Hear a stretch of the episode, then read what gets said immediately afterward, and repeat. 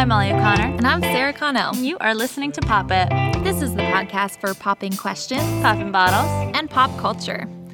This week, we're on the stage of the Hanover Theater, a 2,300 seat venue that has entertained more than 2 million audience members with world class performances and headlining acts, including Broadway hits Les Mis, Jersey Boys, and Kinky Boots, comedians like Dave Chappelle, Jay Leno, Wanda Sykes, and Daniel Tosh, Jimmy Fallon. I said Jimmy Fallon here.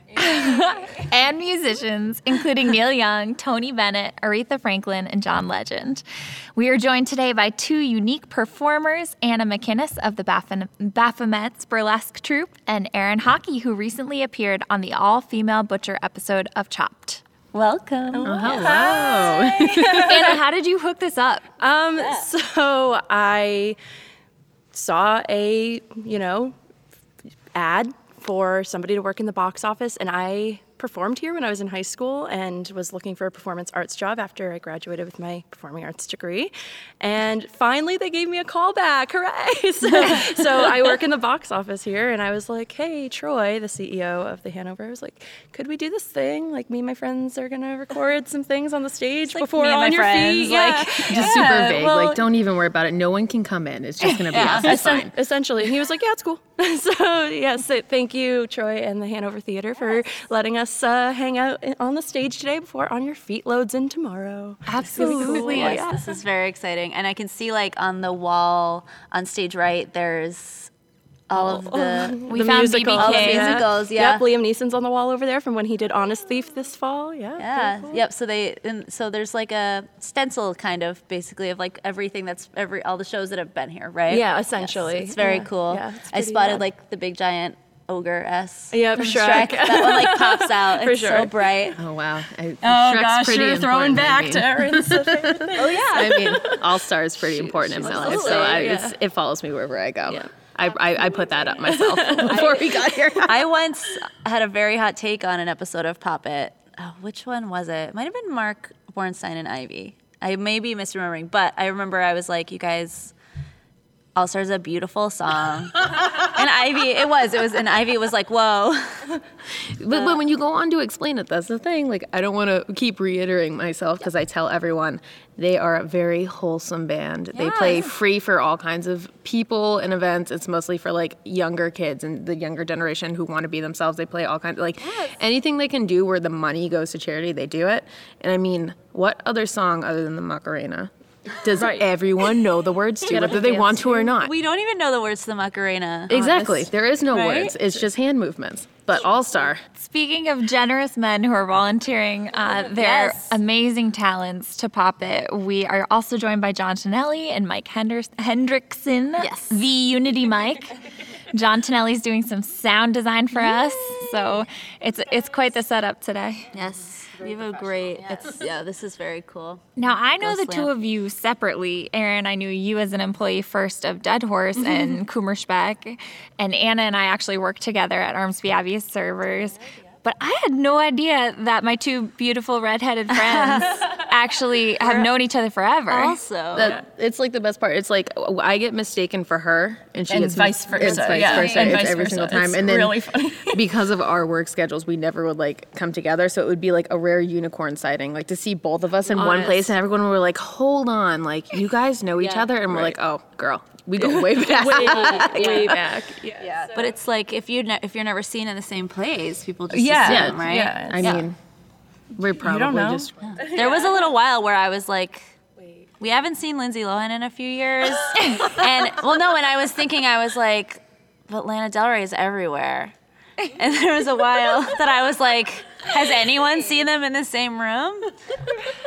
So, like, it's you guys. It's us. Yes. Yeah, no, that's us. No, we've been. I mean, it wasn't Always that way at the start, start. yeah. yeah. Our um, our moms were born and raised in Quincy, Massachusetts, in this one really small cult-like. Um, I want to. I'm going to call it an island. It's got a man-built road in and out, but it's called Houghs Neck, and um, our family's known each other forever. Like there was a point like her mom lived with my grandmother and my mom and her sisters, like, and they were also pregnant at the same just about the same time. Yeah. I was born in February. She was born. Yeah, so Erin's six months older than me, and barely. yeah, just just barely um, off kilter. But when our mothers were pregnant at the same time, they would like put their bellies up next to each other, and they'd be like, you know, telepathy. So we've been on the same page since before we were born. But also, like, she was six months older than me, so she was like kicking the hell out of me since the very start. Every every lump on her head is my fault. I've true. taken Yeah. Thanks, Erin. responsibility. You guys are the sisterhood of the traveling pants. Yeah. literally, yeah, like yeah. literally, like the like the stu- like the like yeah. exercise studio upstairs and like the candles and stuff. I wish we had that cool of a hideout when we were in high school. That No, we been just like hung out at the rocks on the beach. that was our that was our studio exactly. But yeah, no, we've just like it's no matter how many how much time had ever passed, like you know, but this was like also before like cell phones were a big thing. Like our mm, moms would just like, her mom would come down and visit, and they just leave us together, and it would be totally fine. And then like you know through middle school, like us discovering MySpace and Facebook, obviously we're gonna communicate through that, and then getting cell phones through high school, and like me getting my driver's license, driving mm-hmm. out, Yep. and then through college, and it just Yeah. it was consistent, and it's beautiful. It is beautiful. I think that's probably one of the things that's kept our friendship so strong. Like I, I was thinking back on it before we did the show today, and I was like, I don't think Erin and I have ever had like a real big fight, and I think it's because we spent so much part time apart when we were younger, and so when we were together, we just wanted to make the most of the time that we had together.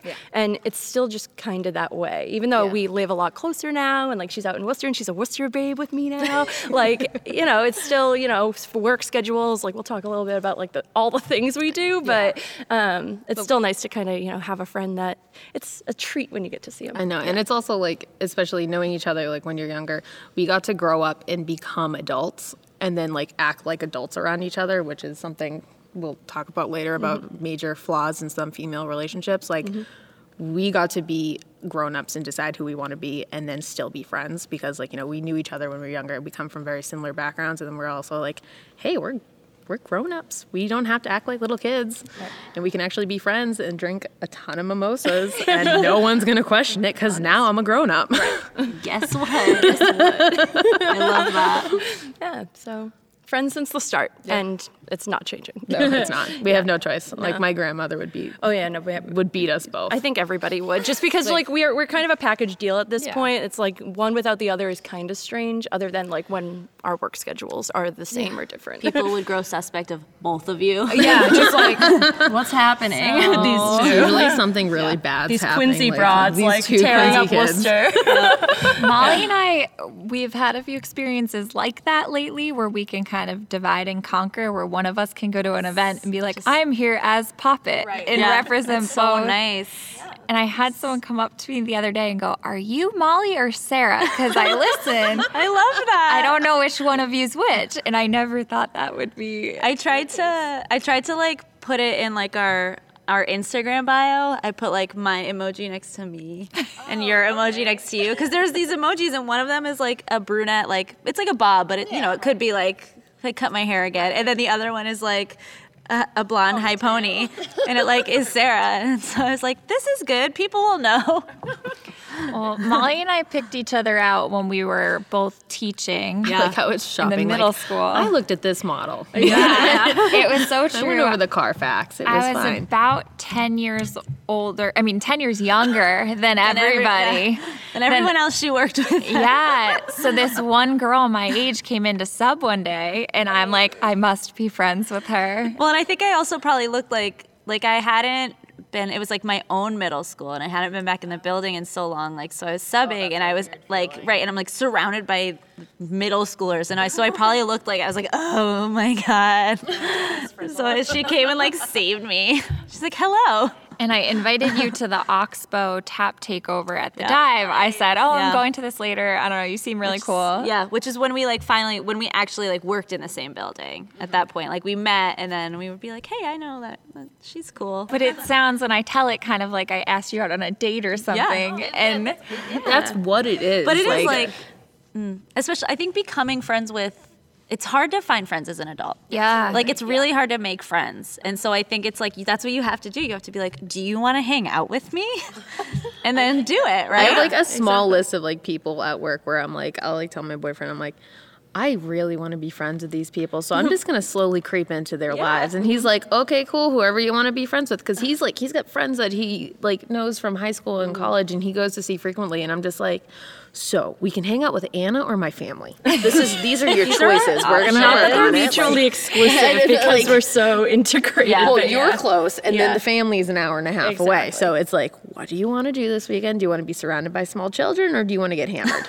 this, these are our choices. I like that that's my my side of it because that's that is what we do is together. we yeah. do. Uh, You're not the children, Anna. oh, I, I'm not the three and four year old. No, no. I like the idea that these friendships are also similar to relationships because I would say I've had like four formative breakups in my life.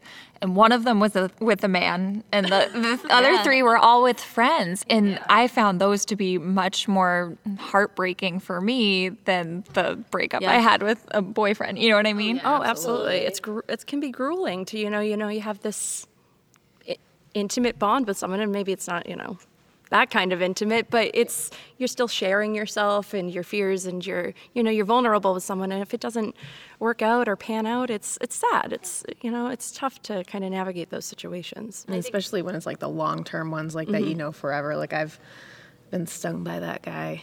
Not that guy, that girl. Quite Yeah. a few times. Yeah. But that's I think that is when it's really hard. Is it's like someone who you grew up with, because and a lot of times it's like out of convenience or, mm-hmm. you know, I. Not to like bring up Frasier, which I do all the time, but there's an episode of Frasier that I really love, and it's like very, it's heartbreaking, and it's Woody, who is Woody Harrelson's character, comes to visit Seattle and they hang out for one night and they're like, this is the best. And they talk about all this stuff. And then he comes to visit again, and the two of them slowly realize that they don't have anything in common with each other and that they were never like true, true friends outside of hanging out at Cheers. Um, and it's so sad, but that's really how it is sometimes is like you grow up with people and then you become who you are, which like you just what you talked about. There's also like different rates of growing up because, Yep. you know, like I had one friend who like we kind of fell out for a little while and then we came back and then she that that was probably the hardest that one like friend breakup. But it was like you know we had taken a break like when we both went to college. We had a, like a really not a really hard falling out, but you know we were going different ways. I also went to college like much later than everyone. I went in January rather than September, but I, you know, I was at home working, trying to figure things out, and she went to a college locally, and it just wasn't working out. I was like, okay, this is we're not going to be friends right now. Like that was like, you know, we're just not going to be friends. This isn't going to work out. And then when we came back, like two years later, to be friends, and then all of a sudden I was like, wow, you're not as grown up as I thought I was. And it was just like this huge thing. And it was like, you know, I was super open about like having to go see, like, I talked to a therapist, you know, like there are things in my life. It's, by the way, to everyone, it is okay to seek therapist or to see everyone, please. If I can say this more, more than enough, if you have a stomach, stomach bug, you go to a doctor. This is the same as a stomach bug. You should go see a doctor. There's no issues. Right, Yeah, exactly. yeah there's no issues, but I was super open about it, and like they had been dealing with some stuff that they, it was a little more serious that they should, mm-hmm. you know, go see someone, and it turned into this humongous thing, and like they just shut everything down. They're like, nope, I hate you. I never want to speak to you again, and that was like the end of it. Like. And there's places I don't go to now in Quincy because that's like our old stomping grounds, and it's crazy how much that affects you. Like when we go back, like I won't go into this one coffee place because sometimes they work there or they're there because I- it's I don't know how they're gonna react. I don't want to bring that into a place of business that I love, and it just like affect. It's it's crazy how much of like a breakup can affect your life when it's mm. not like someone you're romantic with, it's someone that like you've known since elementary school. It's wild, and, just to think, and that it's can over make it like more not- painful yeah. because it's so many more years at that point Yeah. too. You know, and it's over not being grown up. Right. And, it's you, crazy. Like envision that that person's gonna be like your best friend forever. Yeah. Right. And you think about that, you know, you play, you know, MASH or patty cake on the playground. And then, you know, you do have to kind of go through the phases. I remember when we were in middle school, Erin started dating a lot sooner than I did. And so, like, I was bitter for a little while because I was like, well, why am I not getting kissed? And, like, I. I think that was probably like the big fight we had. That- I was I like, think it you have a was, like- boyfriend and I don't. And but like that was it, you that know. boyfriend was a piece of garbage. and yeah, and then and then we kind of you know we started to kind of navigate those kinds of relationships, Yeah. but together because And we so were we, well, we were on two different sides of it because I was throughout my life I've been a very much a serial dater. Um, this is something I've already discussed with Justin. I love you. You already know about this. Don't worry. Um, but I, I was a serial dater and it was like just a habit that I learned throughout like middle school. You know, everyone's got a crush. You got to do this, you got to do that. And like I was dealing with all these things and Anna was like usually the girl who was like in it for the long haul. Like she would like, Oh have these like she's like it was like a year long relationship with someone. I was like, how do you do that? Like Which is like really funny in retrospect I know now. in retrospect but- now because we flip flop. right but, it's it, it it was and Yeah. so we kind of you know you grow we grew up together in that aspect where you know the the problems we were facing we tried to tackle like together like oh my god this boy did this thing or like this I'm gonna while kill him. right well yeah it was, How do it was I John Tucker must die How do I overthink every single part of it? And it's just like not just one of us overthinking, it was two of us Right. overthinking everything. so like yeah. we learned how to not do that, but then also like do it the most. Like we Right. exhausted overthinking together. yeah, that's a, that's another thing is that Erin and I both have anxiety, so Mm-hmm. we're great for each other because she knows when I'm having a panic attack and knows exactly what to say, and Yep. it's vice versa. You know, it's just like you're gonna be fi- breathe, Yep. breathe, and usually it's just like rapid texting, like at a Yeah. bar, like something happened, and like, ah, but you know, like it- the, the one it's like i don't know if you guys ever send that like one like if you like hear something or something happens and you just say the other person like you type the other person's name in all caps and nothing else like it's just anna and it's like usually like a 30 seconds because i'm typing two paragraphs Right. but it's like usually that's like the first like I just see the Alert. ellipses. whoa yeah. alert yeah. anna all oh, caps Oh, God. every girl sends that text to someone at some point like oh my god Right. stop what you're doing look at your phone Yep. right now mm-hmm. Well, the two of you just made me feel a thousand times better. I had like a hell of a weekend. I wasn't even going to talk about this, but Saturday night. So, of these three girls that I've had falling outs with, I think part of it, I saw you at the bar at the end of the night, and I'm like, Anna, I think we need to be honest about female friendships because Molly Yeah. and I are always like so gung ho and we want to elevate women's voices Yeah. and we make it sound like that's such an easy thing to do when in fact there's plenty of infighting that I've had with women in my lives. Mm-hmm. So, yeah, I guess these three falling outs, right? One was high school, one was college, one was in adulthood. Saturday night at the sort of late show, I saw the high school girl. No, no, the college girl. Sunday at the road race, I saw the high school girl. Ah. Monday today, I look at the sub list. Yep. The adult person is subbing in our, and I was like, oh my god, they're all following me. You got the triple whammy. I did. It occurred to me that maybe it's something that I need to address. And as I reflect more and more, I think all of them stem back to the same thing. And it's me prioritizing my romantic relationships over those friendships. Mm-hmm. And that's not ah. the right thing to do. You know? But it's like amazing that you like see that. that you're reflective. yeah, it only Yeah. took me a decade. I mean, well, that's the we thing. Like, you, you're growing up what into a different person. yeah. That's it's all about like growing. Like, this is who you are now to see it later. And I don't think that that's uncommon. Like I don't think that you are like Oh, like I think that that's something that happens often and it's also something that doesn't that that happens and you don't realize it's happening. Mm-hmm, Because you do have to think of yourself and like prioritize your life. you know you're happy so that's a good thing and you want to focus on a good thing so sometimes the other good things fall to the wayside so That reminds me of um, like Lauren and Heidi, Lauren Conrad and Heidi Montag, right? But that was it. Like that was really like what that stemmed from was that, and it wasn't like it wasn't like oh I'm jealous you have a boyfriend or this or that. It was that like Lauren genuinely thought that Spencer Pratt was like a bad person, I mean, and that was he wears crystals. that he had he did it when they started. I was just talking about Spencer Pratt and his crystals yesterday, but I think about that a lot, like what happened to them, and because I do think that they grew apart genuinely in the way that we talk about, and it was like a TV show, but I think that they were friends, like, i mean you have to be when you spend that much time together too you know? Um, and that seemed to be because like Audrina had bad Your boyfriends knowledge too. of this is a wild to me. Like, Do you want to just give us a little hills? oh like- yeah, um, We're The talking about The Hills. MTV's The Hills. It was a spinoff of Laguna Beach. It centered around Lauren Conrad and her friendships with um, Heidi Montag and Audrina Patridge and Whitney Port, who she worked with, and it was their, you know, the trials of and travails of their like lives as young. Twenty somethings, very wealthy twenty somethings in Los Angeles. Yeah, but one of the major dramatic arcs of the show was that Heidi and Lauren's friendship ended because Heidi was really prioritizing her relationship with this guy Spencer, who, like, to be fair, not only Lauren thought was like garbage, everyone else did too. They are still together. They recently had a child, which is nuts. I can see in the tabloids in the grocery store enough to know Yeah. that. Yeah, that's how. I, that's what. That's where like I get my updates, and then my sister and I like. Amazing. The one thing my I have a real sister. Oh yes. um, my younger sister Kira. Um, she and I like had this one core thing where we just trash on the Kardashians. Like it's the one As you do. like strain of entertainment. like we will like text each other updates like as it comes up on BuzzFeed. Like or just like I've taken pictures of the magazines at Oh, in line. yeah, Yeah. no, that's like our, one of our core things is like.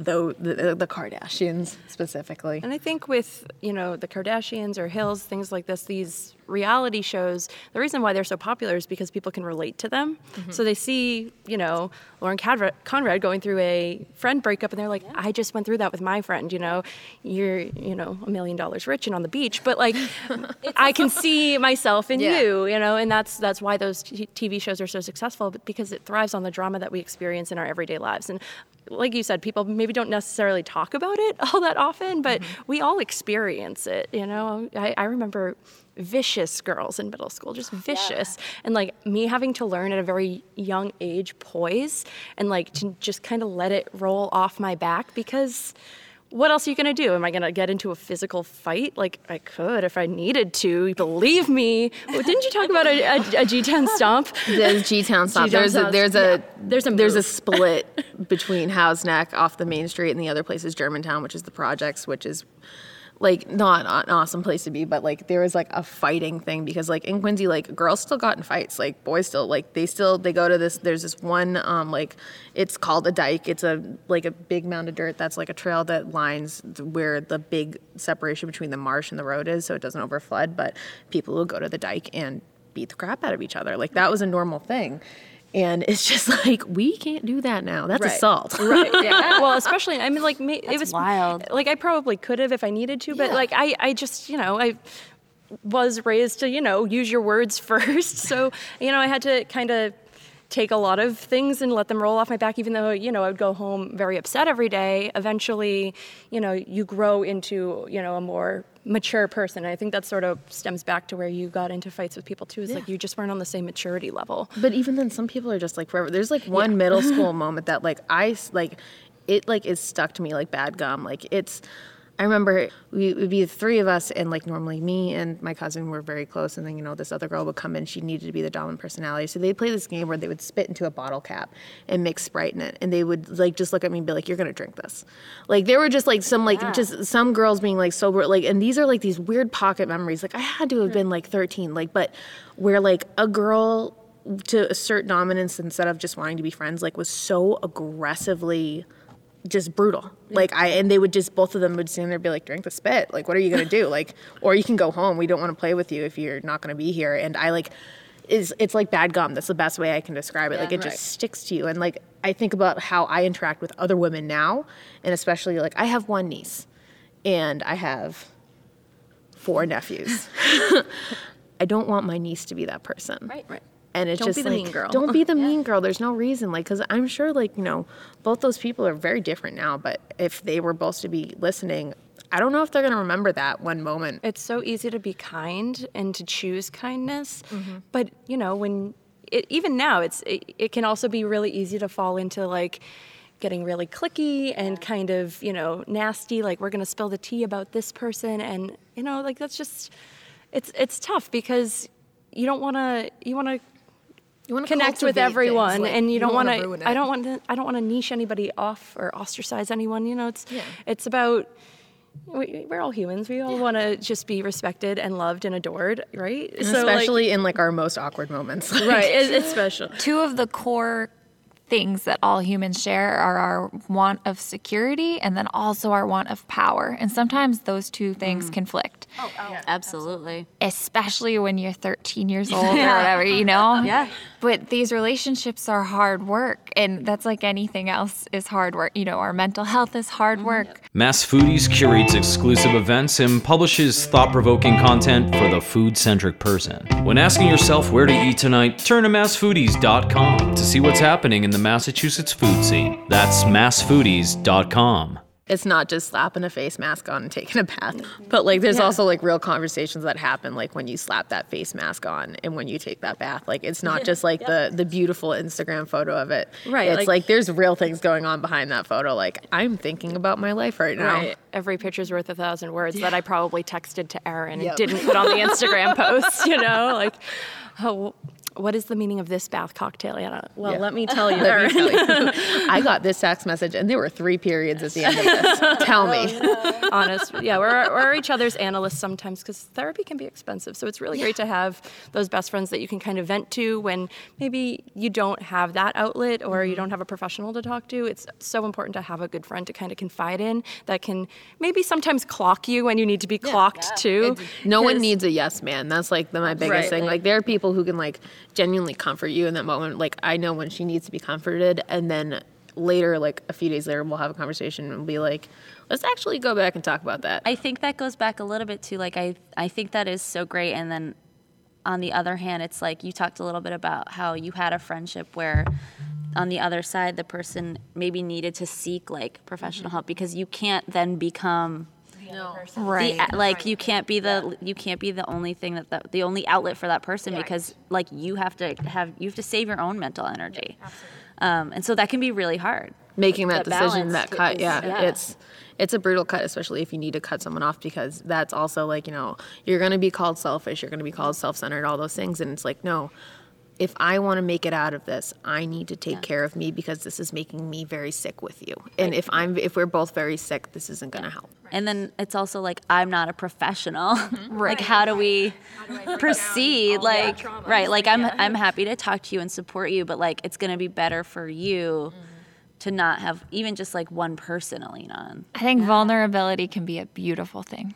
Yeah, definitely But for us working on this podcast together, I think has been a good thing for our friendship. Like sharing a big project, you know. yeah and and having to like take opportunities to like be honest and give or take criticism or critique rather not like Right. yeah because we're not like like sarah you sucked today like i'm not gonna like but it is like because then it is and i think that it's something that has helped me like you were saying like being more aware of just like you know things that you might need to work on or what you are good at too like your mm-hmm. strengths and so i think that that is i think it's yeah i think it's really helpful mm-hmm. Now, one of your strengths, Anna, is talking about body positivity and putting ah. yourself out there. I want to talk more about your burlesque career. me too Oh, burlesque career. I love the sound of that. Last that. time we talked, you called it a passion project gone amazingly right. Yeah. How did your burlesque troupe form? So my burlesque troupe formed out of a group of amazing female friends. So I mentioned earlier I got my performing arts degree um, from Salem State University, and while I was there, I was cast in a play called Cabaret. I was gonna say what play, Anna? Uh, There's a musical called Ca- Cabaret. It's a Kander and Ebb musical set in 1930s Berlin in like a seedy cabaret. And you play Sally? Oh no, no! I I played. Helga. Oh, okay, Helga. cool. Yeah, so I was one of the Kit Kat Club girls, and it's set in a cabaret club, you know, in Berlin. so um, in the audition, basically, you know, we were doing the the choreography, and this was the last callback. Like you were gonna get in or you weren't, and you know, I'm a curvy lady and I'm in this audition and I'm the only curvy lady in my dance group. And I'm like, I have to stand out from these six other girls. So we get to the end of the choreography and I whip my shirt off and I throw it at the director. She has something on under her shirt. I had like a bra, like a sports bra on, because you know it was a it was a dance callback. But like I whipped off the shirt, I threw it at the director, and I was on the cast list ne- the next day. So like it was definitely a, a experiment in being bold and like seeing if you get what you want by shooting your shot, and I did, and it was the scariest thing I ever did. I remember there was this one text she sent me, and she was like, it was after you had gotten on, and you were like, oh my God, I have to buy boots. And it was like, we had this like two day like text conversation, conversation about like, I like myself in these boots. Have you seen these boots? And like, t- like just pictures and pictures of her like going shopping, like, and all these boots on her legs. And you, you were just like, so it was just like this big like bomb went off in her head, and she's like, I'm sexy, and I was like, was- yeah, It, I it- was like, it so really was because I, you know, I, you spend years being told by the media, being told Mm-hmm. by, you know, the girls in school, the guys in school, the, you know, your Mm-hmm. doctor, your family, that you don't look a certain way. Mm-hmm. And it's funny because, like, looking back on it, I always thought I looked kind of good in a mirror, but everybody else is telling me something different. And finally, in that moment, I was like, nah, I have to look good because otherwise I'm not going to get into this play. Yep. And I really wanted to get into the play. I'm a musical theater freak, as Molly knows. So, like, I was down to get in. And we got in, and we had to create this world of, you know, seedy cabaret. And so it was a lot of scantily clad fun. seen any Yeah. version of cabaret, especially like the stage show. I'm even thinking of like the most recent revival. The women who play the girls in the Kit Kat Club are rail thin, like sinewy. Like they all have the same like it's a Fosse body. right. It yes, they all have Fosse bodies, and so to be the person who's like no. It was. It Wait was a minute. amazing production because there were so many different shapes and um, uh, amazing abilities. which is probably more true to what it was like in pre World War II, like Weimar Germany. Like that's exactly why I got cast too. Is he was trying to have all these different things, and like we were all modeled after different kinks and things, and it was it was an incredible production. We should bring it on tour, Peter Sampieri. I'm just throwing that out there. We, we joke with him all the time that we would all do it back again in an instant. Anyway, so I got cast in it as well as my friend Katie, um, and Katie and I did the show, and the next year Katie um, was so interested in you know burlesque and this sort of cabaret scene that she joined a dance troupe called Betsy Feathers, which was a North Shore or is a North Shore based um, burlesque troupe, and she did some shows with them for about a year, and was so inspired by the art form that she wanted to create her own troupe. And so she reached out to me and a few other lovely ladies um, that did cabaret or like we're just yeah exactly we're d- different musical Molly. same idea. yeah, exactly. So, um, uh, yeah, we kind of came together. We started rehearsing in Katie's living room for our first show, and we put together a burlesque show and troop kind of by the seat of our pants using like our own underwear and things like mm-hmm. that. And Everyone we, learned how to sew. Really literally, quick. yeah. Well, we, well, we have we all have the theater degrees, so we know how to do it all. We just had to do it, and so that's kind of how the troupe began. And we've been booking shows at Opus in Salem ever since. We've done a sh- few shows out here in Worcester. We did the tattoo convention this past So you're doing September. it again, right? Yeah, we have Yeah. a show at Ralph's. Um, it's only going to be about half of us because some are on vacation, and yeah, it's it's a lot to get people out here from Salem. Um, but we're going to be doing a show at Ralph's on April 20th. So Oh, gonna that's be cool. coming up. Yeah, Yeah. it's coming up. So that'll be Now- fun. March is over. Yeah, I, know, I know. I, I did want to ask the last time I interviewed you for Worcester Magazine, the tagline you gave me about the Baphomets was that you're a team of sultry dancers who like to shimmy, shake, electrify, and horrify. Why horror? horror. So that was sort of where um, Katie wanted to create her own troupe because Katie's really into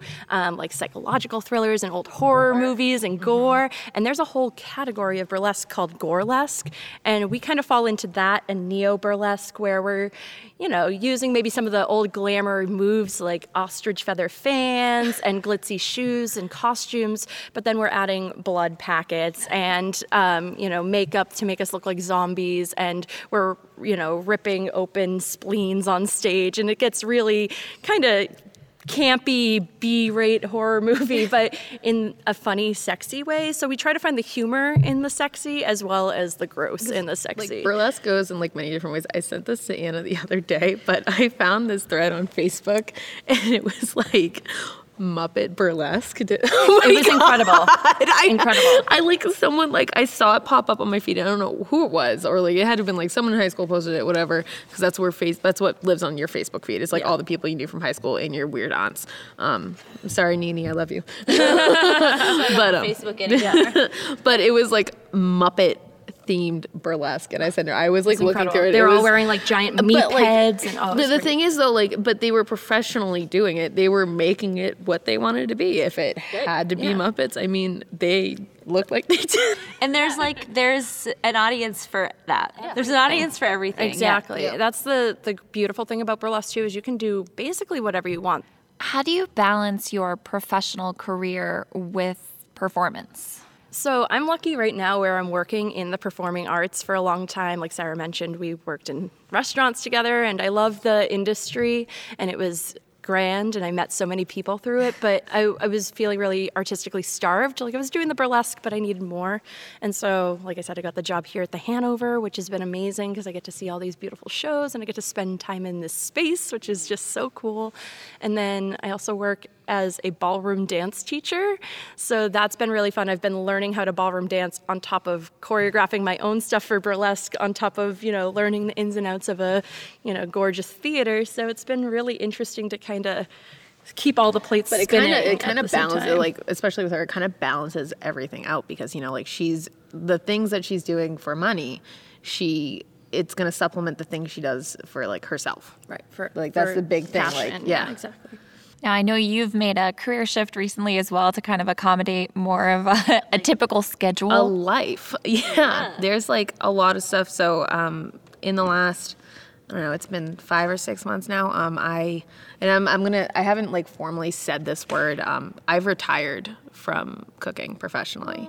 Um, I'm gonna call it retired as much as I would love to go back. Oh my God, breaking news. I know breaking news. Oh my god. Um, I still like help out where I can. Like people call me whatever needs to happen. Like I'm gonna do some stuff at the farm school coming up um, in Athol, and I'm gonna keep going back to like some other programs I help out. But um, I pulled my sciatic nerve in my back lifting a an animal that was a little too big for me. Um, and it was something like we were going through this thing. Me and my boyfriend were like, you know, we're like, hey, we love each other. Let's do the best we can. He was working third shift at the time, so he would go to work at 10 p.m. and get home at 6:30 a.m. And I was working, you know, eight to close, and it was just like we didn't see each other. It was it was brutal because we liked each other so much, and it was just like, what am I gonna do? Um, and then we had to move, and it was just like, okay. I got some financial stuff going on with my family right now too. Both my I mentioned if you watched Chopped episode, both my parents, yeah, um, my parents work for the same company, and my mom's been there longer. She's been there for 36 years, and she got her like this impending slip, like saying, "Hey, we moved the we uh, sold this company, and we're gonna move, and everyone's out of a job." So they're just sitting there waiting to get their pink slip. Like they can't go get another job. She's gonna she'd be forfeiting a 36 um, year severance package, which you can imagine is enormous. um, but we like went through all this stuff, and I was like, I I can't do this. Like as much as I love this stuff, I, I love cooking. Don't get me wrong, I love it. But I was at the point where like I feel like a lot of other young especially female professionals in the restaurant industry, they won't because it's like it's such a men it's still a man heavy industry. Like mm-hmm. we can't say we're tired and we need a break. Like I remember I worked at this one job in Dorchester and I like had this like complex where I was afraid to like let my boss see that I was eating or drinking water because he'd like kind of make this weird comment and it was like a weird thing like for me too. Like it was very bizarre, but he like he's like, "Oh, you taking another break?" And I like was like, you know what? I'm just gonna let you see me work myself to death. I don't want you to ever think that I can stop. And I was like on this just incredible train of like not taking care of my body or like my mental health. And I was like, no, like my hobby for my hobby for the past 10 years has been work. I haven't had other hobbies.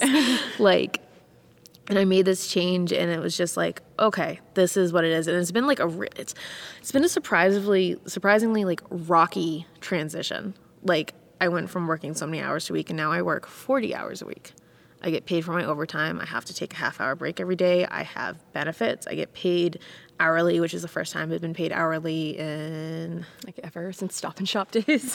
that one time. That one time I was briefly like uh, for two weeks a bagger at Stop and Shop and then quit and then go, went and worked at a, as a dishwasher. I was like, this is my thing. But yeah, no, it was like this huge transitional change where I was like, okay, now I have to figure out like how to ha- have friends, like how to take care of my body. Like I have my first doctor's appointment in two years coming up.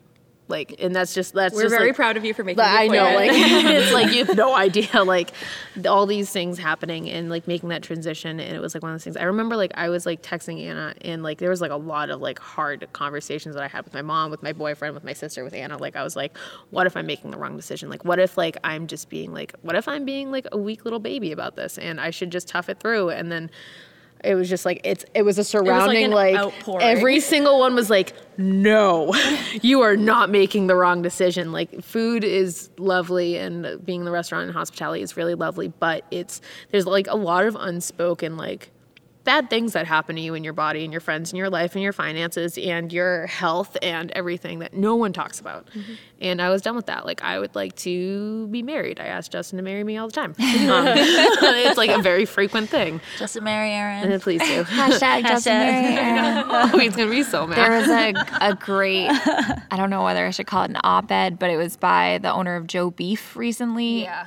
And I was really moved by that, just the idea that we've standardized a lot of the excess in our lives, especially when you're working in the service industry. And that doesn't have to be the way it yeah, has it to doesn't have to be, but you know, like in order to get things done, people have kind of deemed like this is actually how it's gonna be. Like it's I, I like hate saying this word, but like it's it's a little slave like, like the way like you are just chained to your job. Like I my first week at um Whole Foods, I remember I was trying to, you know, I I was hired on as a as a manager at Whole Foods and I was trying to get my work email onto my phone. I was trying to download the app. You know, I can see the schedules on one app, and then I was trying to download the other one to get my email. And I texted my boss frantically. I was like, "Oh my god, it won't let me in. Like, I'm so sorry, I can't answer any emails." And he just like, he didn't answer. And then, I'm, of course, I'm like spinning out of control. I'm like, "Oh my god, he's gonna fire me. I've already lost my job. Like, I don't know how to be an adult." And then he talked to me the next day. He's like, "No." He's like, "So I don't know how you did this before, but your work email is for when you are at work." They like he's like the company does not want you accessing your work email when you are not at work.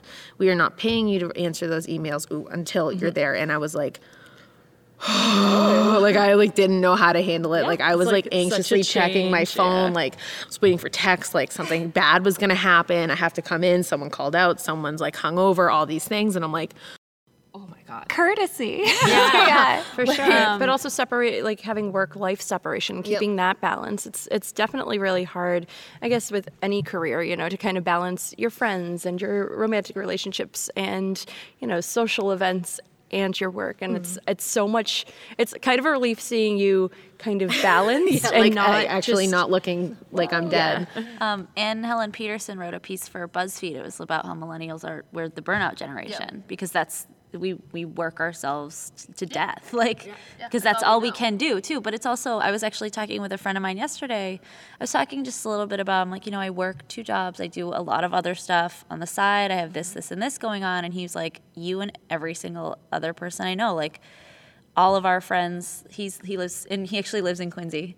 Now he just moved to quincy um, from he was in watertown but all of our friends in the boston area he's like that's what we're all going through because we were talking about i was like catching up with some of our other friends like seeing what they were up to and it was the same exact thing where it's just like millennials are just working themselves like that I don't know if it's the right time to bring this up because I know all you got was a T-shirt, Oh. but Yes. almost yeah, everything. your side hustle though is pretty. It, it was neat that you still got to showcase your skills as a female butcher, Yeah. even amidst all this transition.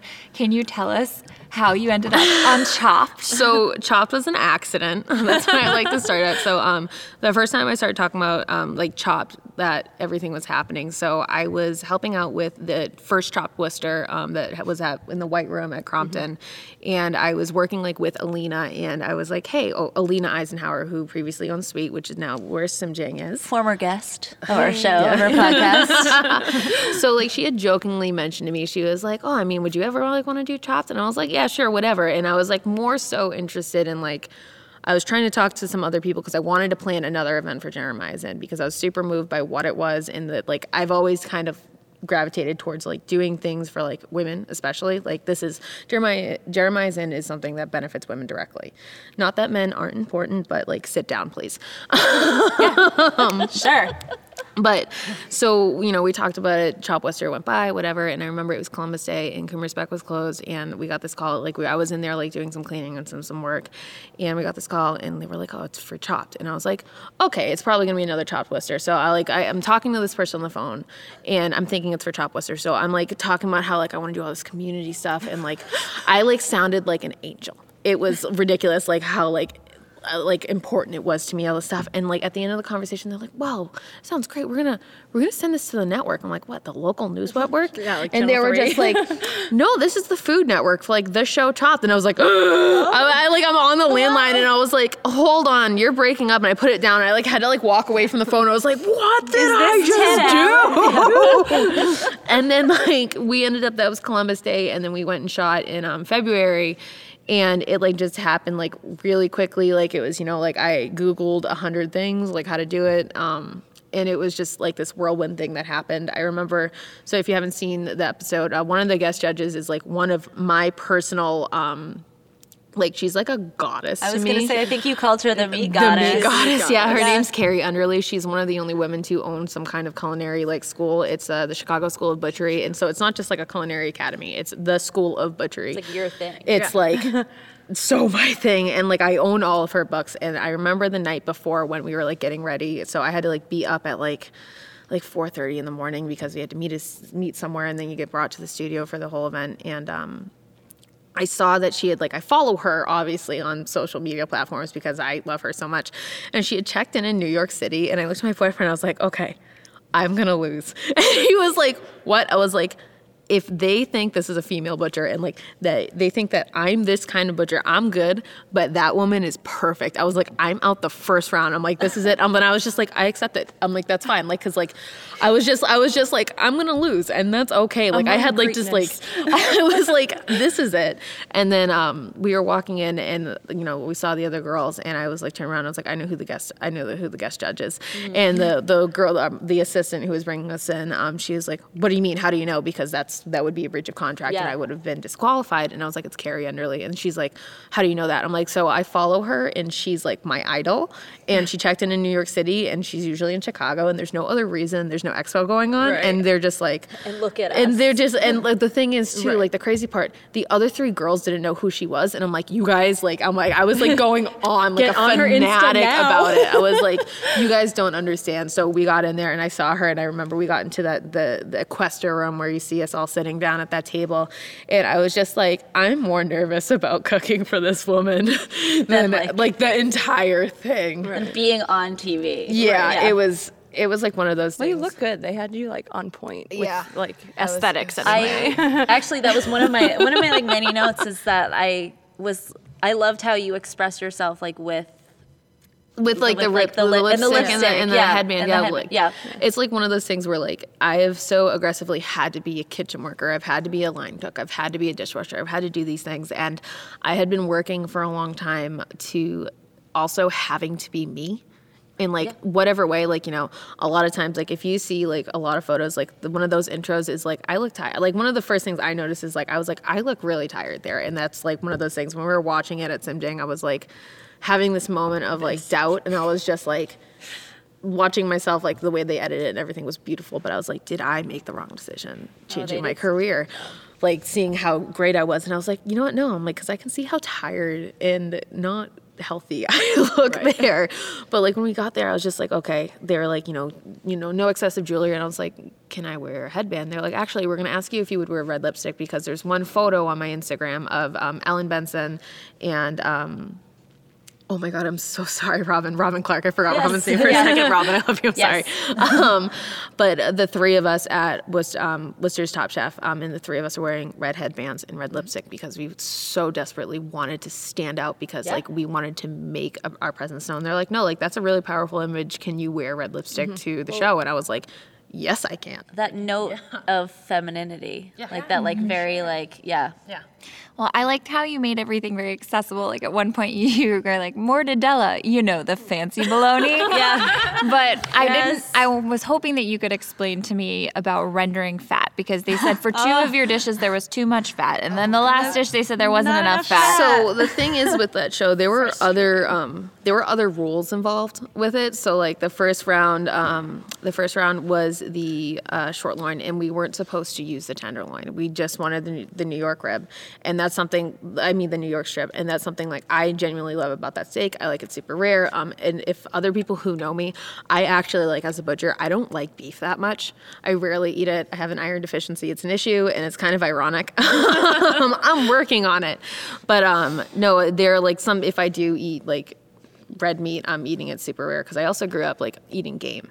That's the thing. I eat a lot of venison growing up. Um, but it's like that round I was like that that was fine. I was happy with that. And then the second round was like so one of the things they said they wanted you to cut to the muscle. They didn't want you to cut it up. They didn't want you to grind it. They wanted you to do something like, you know, like showcase the muscles. And I was like, okay, I can make a roulade. And I like knew immediately I was like, they're gonna bust my butt for this because the shoulders were super small and they only gave us one each. And I was like, this is dumb. This is super dumb. and I was just like, okay. And then like you know like Elise did the ragu, and then it was funny. Uh, Judy, who got out the second round, um, the chorizo recipe she did. So her boss was my coworker at the butcher shop in Boston um, when she was. She no longer is at Savenor's, but. Chris Walker, who now is the head butcher at Savenor. So we worked together, and that chorizo recipe somehow got passed along. That was my chorizo recipe. we like talked about it like in the side room. I was like, "That's my recipe." but like, yeah, she like did her own spin on it, and like like we've like, I also like talked to all three of them now, which is like something I never had in my life. I never talked to other female butchers. Um, but uh it was just like okay that's what's happening. And then the last round i one of those moments where i was like i should have gone with my first instinct. I wanted to make schnitzel so bad and they were just like do something with the muscle. And i was just like and one of the things i told myself i wasn't going to do is like i wasn't going to make a sausage because i take time on sausages and I like wanted to not do that, and then sure enough, I like second guessed myself the last second and made sausage, and and there wasn't enough fat in it. It was just like one of those things, like personal choices. Like also, what are you gonna do in that crunch time? Like I would put like to to get ready for it. I made family meal every single day, and I timed myself doing like stupid things. Like how long did it take me to cut up this onion? Like I would look at that kind of stuff, like and like time myself, not necessarily cooking, because I didn't know until we got there that it, there was no dessert round. Yeah. they told us like the oh, third yeah. round. Like that was yeah. like that was like the biggest surprise in the fact that it was 45 minute rounds, which is great because they we had to finish also like doing the butcher challenge Right. before we could start cooking. So, it was So, like- different. Yeah, it was different, but like rendering the fat was like one of those things. It was like important to me. One, like if you see, I so I stole all the cast iron pans all three rounds. I don't feel bad about it. And I remember you specifically at one point being like, I threw it right into the cast iron. like I think it was the second round. You're like, and it like zoomed in on it. Like, no, the I only know how to cook in cast irons. Metal's dumb. Um, metal is dumb. You heard it here first. dumb. You're here first. Cast iron forever. Um, but like to be able to cook from that animal, like the first thing I did was like take off all hard fats, and I was like, this is the thing I'm cooking with. I'm taking that extra step to show that like I'm using the entire animal because that's like the whole point of being a butcher. Like people like especially you know we vaguely mentioned like uh, I was talking earlier about like PETA. Um, my thing, my biggest thing about like loving being a butcher is the history that goes behind it. If you think about broad terms, you had like thousands of people died figuring out how to make sausage and salami and prosciutto and all these delicious things that we love so much. Thousands of people died just like getting sick off botulism or like whatever food. no, like really, like rancid meat. Like you know, like whole like like whole families would like die because they were famished because they didn't know how to like properly cure and like figure it out yet. And the fact that someone's like a group of like an entire generation now because it's got it has this like revival, but like we're dedicated to still using every single part and like paying homage to all those people who like may I emphasize really like people just died because they didn't know how to do it. Like there was no surviving. But like that was like my favorite part and like to be able to like be around other girls who did it because I didn't know other girls who did it. Yeah. I was just like this one weirdo who would like get harassed online dating sites like I like had to like say say I just Yeah, like I was like, yeah. there were key like pickup lines that I would I would just get from her. It wouldn't be like oh, preface. This was from a Tinder guy. It'd be just the line in quotation marks, and I'm like, whoa, that's like, bold. the level- for me too. That's yeah, the level of harassment I would get like to my face, like as a butcher, like at like other butcher shops and like other places online, like it was hard. like talk about not being able to make friends. Like people would be like, "You're gross." Like I'm sorry. That was one of the specific things, yeah, that I picked up on because I I watch a lot of Chopped, like in excess, like I that was actually Chopped the last time I've watched it. I didn't watch it like since I aired it, and then Yeah. well, since I recorded it, and then the first time since then was watching it at Simjing, and I still have not watched it since. I would say that I would say like it like on average I watch like five to twelve episodes of Chopped a week. Wild. Like a like in a week, like at least. I'll just go home and watch like three episodes of Chopped, like old like because I it's like my it's very comforting to me. But one of the things that I really picked up on in this episode because they do show you guys in that space. Yeah. Um, and you can really tell like watching it most of the time you can say okay like these people probably didn't talk at all outside of cooking like outside of like when they were forced into this room they said like two things to each other or you can tell like uh, you could really tell in this episode that you guys had bonded especially like towards the end like you and elise Yeah. when like like I've been up to see Elise since too. Like she's in Yeah. Portland at the Rosemont Market, but like there was like one of the most important things to me. Like we we kind of talked about it earlier when we were checking the sound, but um, when we were miking everyone up before the show, so one of the things they do to check the sound is like you know they need you to talk in like different volumes, and I had been picked to go first to get mic'd up, and they were like, I was like, they're like, well, you just need to talk. I'm like, all right, what am I going to talk about? Like I'm like so tired, it's so early, and I'm so nervous. Like, and they're like, well, okay, what's your signature dish? And I was like, in that moment, I was like, okay, I could set the tone for everyone to be a huge like jerk to each other, or I could just not do that because that sounds really bad. So I literally described like, you know, we're getting ready to do this elite co- cooking competition. I went into great detail about the food that I would cook my cook for myself while I was a little stoned and my boyfriend was asleep because he went to like, and then it like just set this tone for like all four of us, like the the other three girls as they went on like they talked about the food that they make when they're stoned or drunk and like that was like we were just like in yeah, fast it was. I was like, I like, I talked about making and eating a family size box of Tostitos. Like, Absolutely. I, like, I had like no issues with that. I was like, I want to be friends with you guys. I know there's like ten grand on the line, but like meeting you people is really important to me. So I'm not gonna like set the tone for that because that's ridiculous. Like, I don't want, I can't do, I don't do well with that. Kind You don't want of. the cattiness. No, like it's just not cute. How accurate is the ticking time clock where you're like salting the plate at the very end? Okay, so it was the second round. So like when it comes to plating at the end, the first round I plated like early. The second one. I did that stupid thing where like I was like, oh my god, this needs a pan sauce, and like and there was like a minute left, and like it was still hot, and I was like, okay, I just need to grab this one thing, make pan sauce, and like I remember like Alex Garner like standing up and screaming at me. She was like, sit down, and I was like, oh my god, I need to do this. Like I like just like an autopilot, and I was like, I don't want to do this ever again. but like there's some moments like I'm like. I mostly try to use like the clock as a tool, like getting the strip out, like because literally I was just taking one piece out and cutting it in half. That's all I was doing. I felt confident in that, but like I used it as a timer for a lot of stuff, like for like the lentils in the second round. Like I was watching the clock and using it as a timer. like the gribiche in the beginning with the hard boiled egg, like I was like, okay, it's this time I'm putting in. I need to pull it at like se- seven minutes. Like that was like I tried to use it as a tool rather than letting it. I didn't want it to scare me because like there was a moment too where I like constantly kept saying I was gonna throw up. Um, it's something.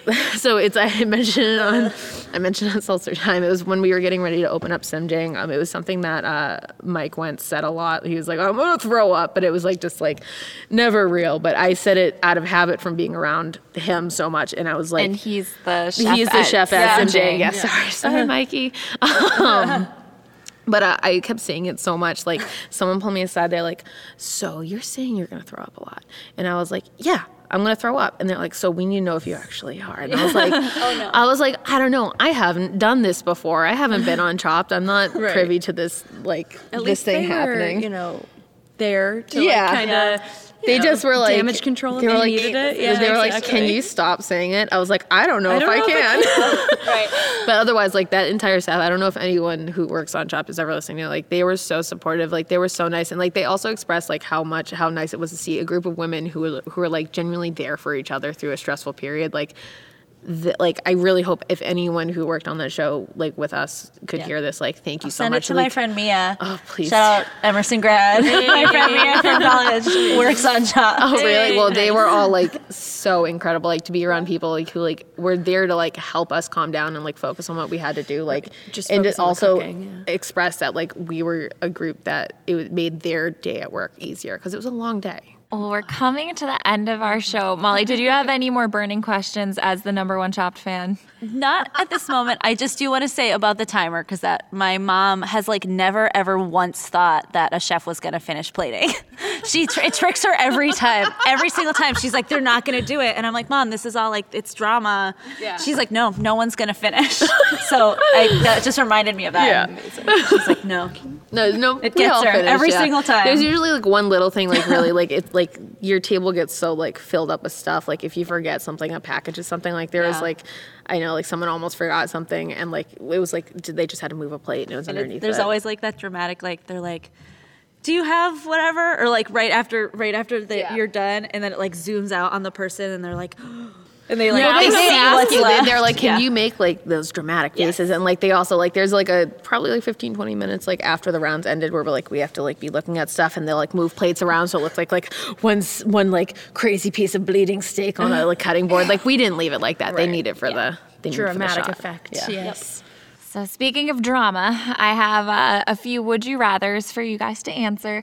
They're all brought to us by Allie Hart's Genius Heartbeat yes. newsletter, which We was it. formerly Trashterlist. She's she's branding herself, but it's a, a friend of a friend who has started a really neat pop culture. It's very yeah, fun. pop yeah. culture newsletter.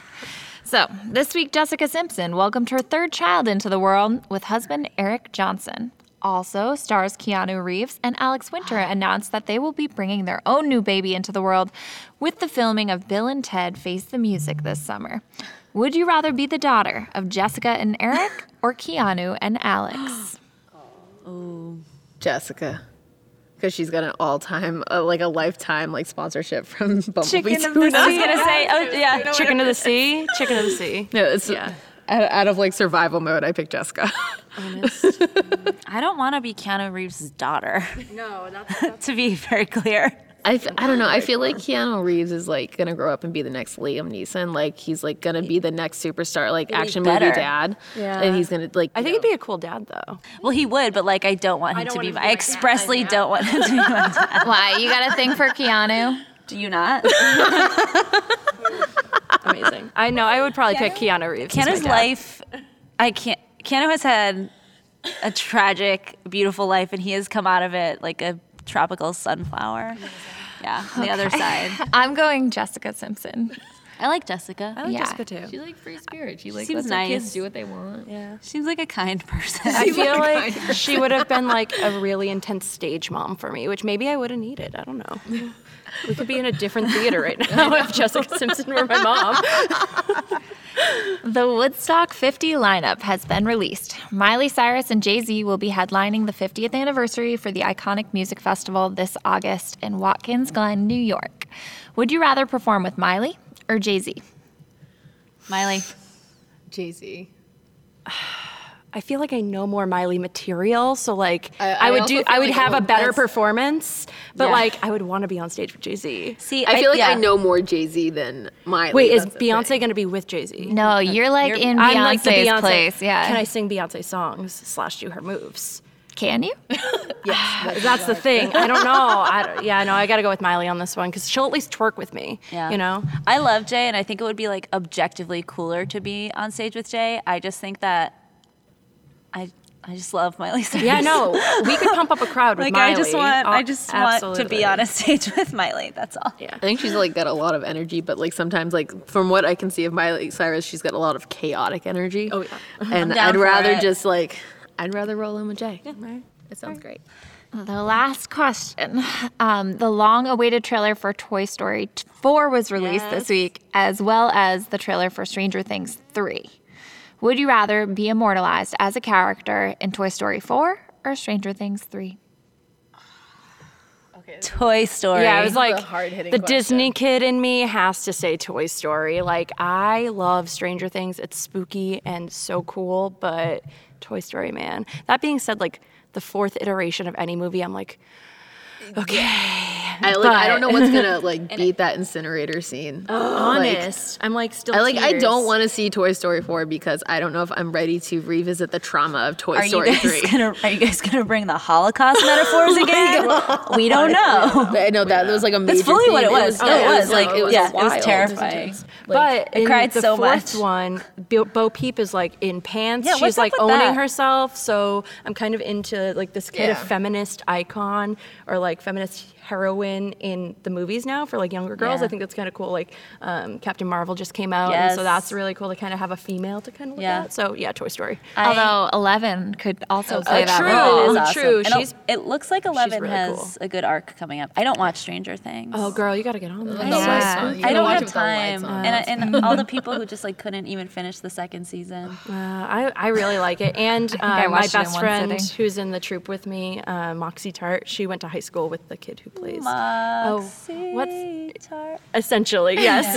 I get it. that, that was a Chicago reference, another Kander and Ebb musical. I'll just keep. I'll keep Me and. Molly could do this literally all day. Don't get us started. Actually, throwback to your last episode with Nate and Alexis, that you were talking about starting a sourdough, and I like in my head as I'm listening to this on my drive home from rehearsal last night, I'm like every time they're like I fed the starter, I'm like feed me, and not two seconds later, Molly's like it sounds like Audrey too. I was like Molly, get out of my head. And I was like cracking myself up too. I was so embarrassed. You cracked I was me like, up. It's like midnight driving home Yeah. from Salem last night. I'm like, Molly, we are one. Our friend John Tonelli, who's been doing our sound, has only been with us a couple Yeah, episodes, John. but afterwards, I go, I'm like, John, how do you think that went? And he goes, that part when Molly brought up, what is it, Little Shop of Little Shop of Horrors. Horrors. He's like, yeah, I really dug that. John's in on it too. Let's go. it's all I could think about. Too bad there's not a little shop thing up there. Ah. It hasn't come around. Not yet.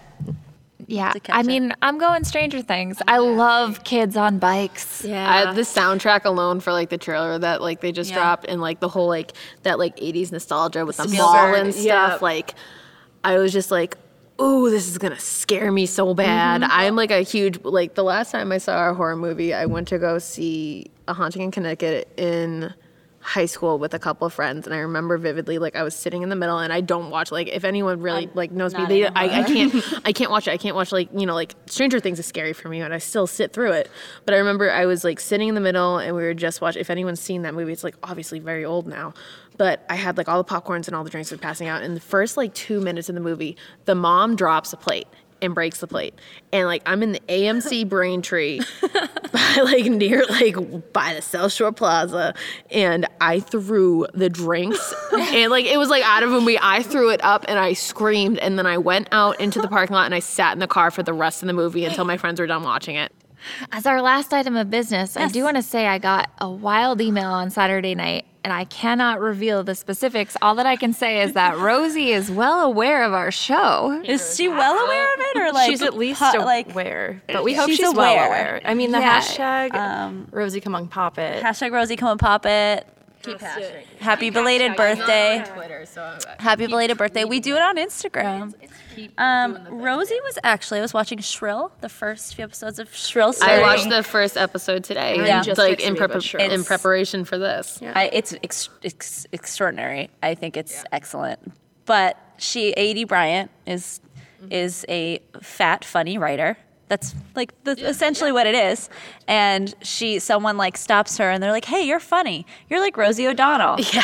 um, and she's like, "Thank you. I get that all the time because she's like She's fat. fat That's and exactly funny. what it is. And yeah. so, and I, but I was like, I bet that that, and it, it was just like, it was such a, it was so pointed where she's like, you can't think of any other people. yeah, who's who fall into that. or anything. Yeah, and so um, I thought that that I thought that that scene was really funny, and I was like Rosie, but she was like, she's like, thank you, like I love it, but also like, I'm also me. Yeah. Yeah, there was Um, like there was a that was like one of the things that like hit me. Like I literally watched it and then I came here because I was just wrapping like that up at at the house and I was just like, wow, this is like a lot of strong feelings that I'm bringing into this uh, podcast right now. But a lot. I was just like that that specific moment too, and I remember seeing her face. I was like, I have lived that face so many times. Like just like the fact that like like all the kudos to like her having like that kind of body type out there. Like I also went to the mall today and I walked in and out of four stores that like didn't carry clothes that would fit me comfortably, and I was like. Wow, like I'm really glad that I'm watching the show where this is like being broadcasted. That this is like, I like the only notes I brought to this was like the uh, real like the new sizes of like 2018 of the average female, which is another bad like you know i had someone a female friend like comment on this in a really negative way because she didn't realize but like the new average size um, of a woman in the united states is 170 pounds um, five foot three and a size 14 pants um, It's like that's literally our so that's literally my size and Size, my yeah. measurements and like even down to the like the breast size like the it's 34 double d. I'm a 38 double d. That's i'm just in line with that. And i had another female who like say like oh that's disgusting. Like in a workplace setting and it sucked And there's like, yeah, there's an entire arc where she's basically just like, I'm here living in my body. Yep. Right. And, And that's, that's- it. Like, yeah. oh yeah, there's like can a mean do, trainer who's like, there's a tiny person in there trying to get out, and she's like, well, I hope they're all right because this is this is my body and this is my life. They've got some extra padding. Good Yeah. for them in case I fall. Yeah. They're safe. Yeah. But yeah, no, I it was- recommend Stro. Please watch Yes. it. It's like men and women. I need to Please get watch it. too, yeah. Please do. for sure. Where can we find you both on social media? Oh, you can find me at Erin Hawk. Um, so my last name is the sport, so I don't use it because I get tagged in sport things, and I'm not a sport thing. Um, it's E R I N H O C K I Z Z L E. Um, if you have issues with any kind of like graphic, uh, like you know, like meat things, um, I do like to put that as a disclaimer out there. I get some some negative messages, and I like to be like, hey, like you know, I'm so sorry if you want to unfollow me, but if you unfollow me, can you follow this local farm that only sells produce? Um, you so if you want to nice. follow me, go for it. I just like to disclaim that there's going to be a lot of like bloody images and of my cats and of me doing ridiculous things. um, but yeah, that's where you can find me. Yeah, for sure. Um, you can find me, Anna McGinnis, at Anna McGinnis. That's my muggle, you know, human world name.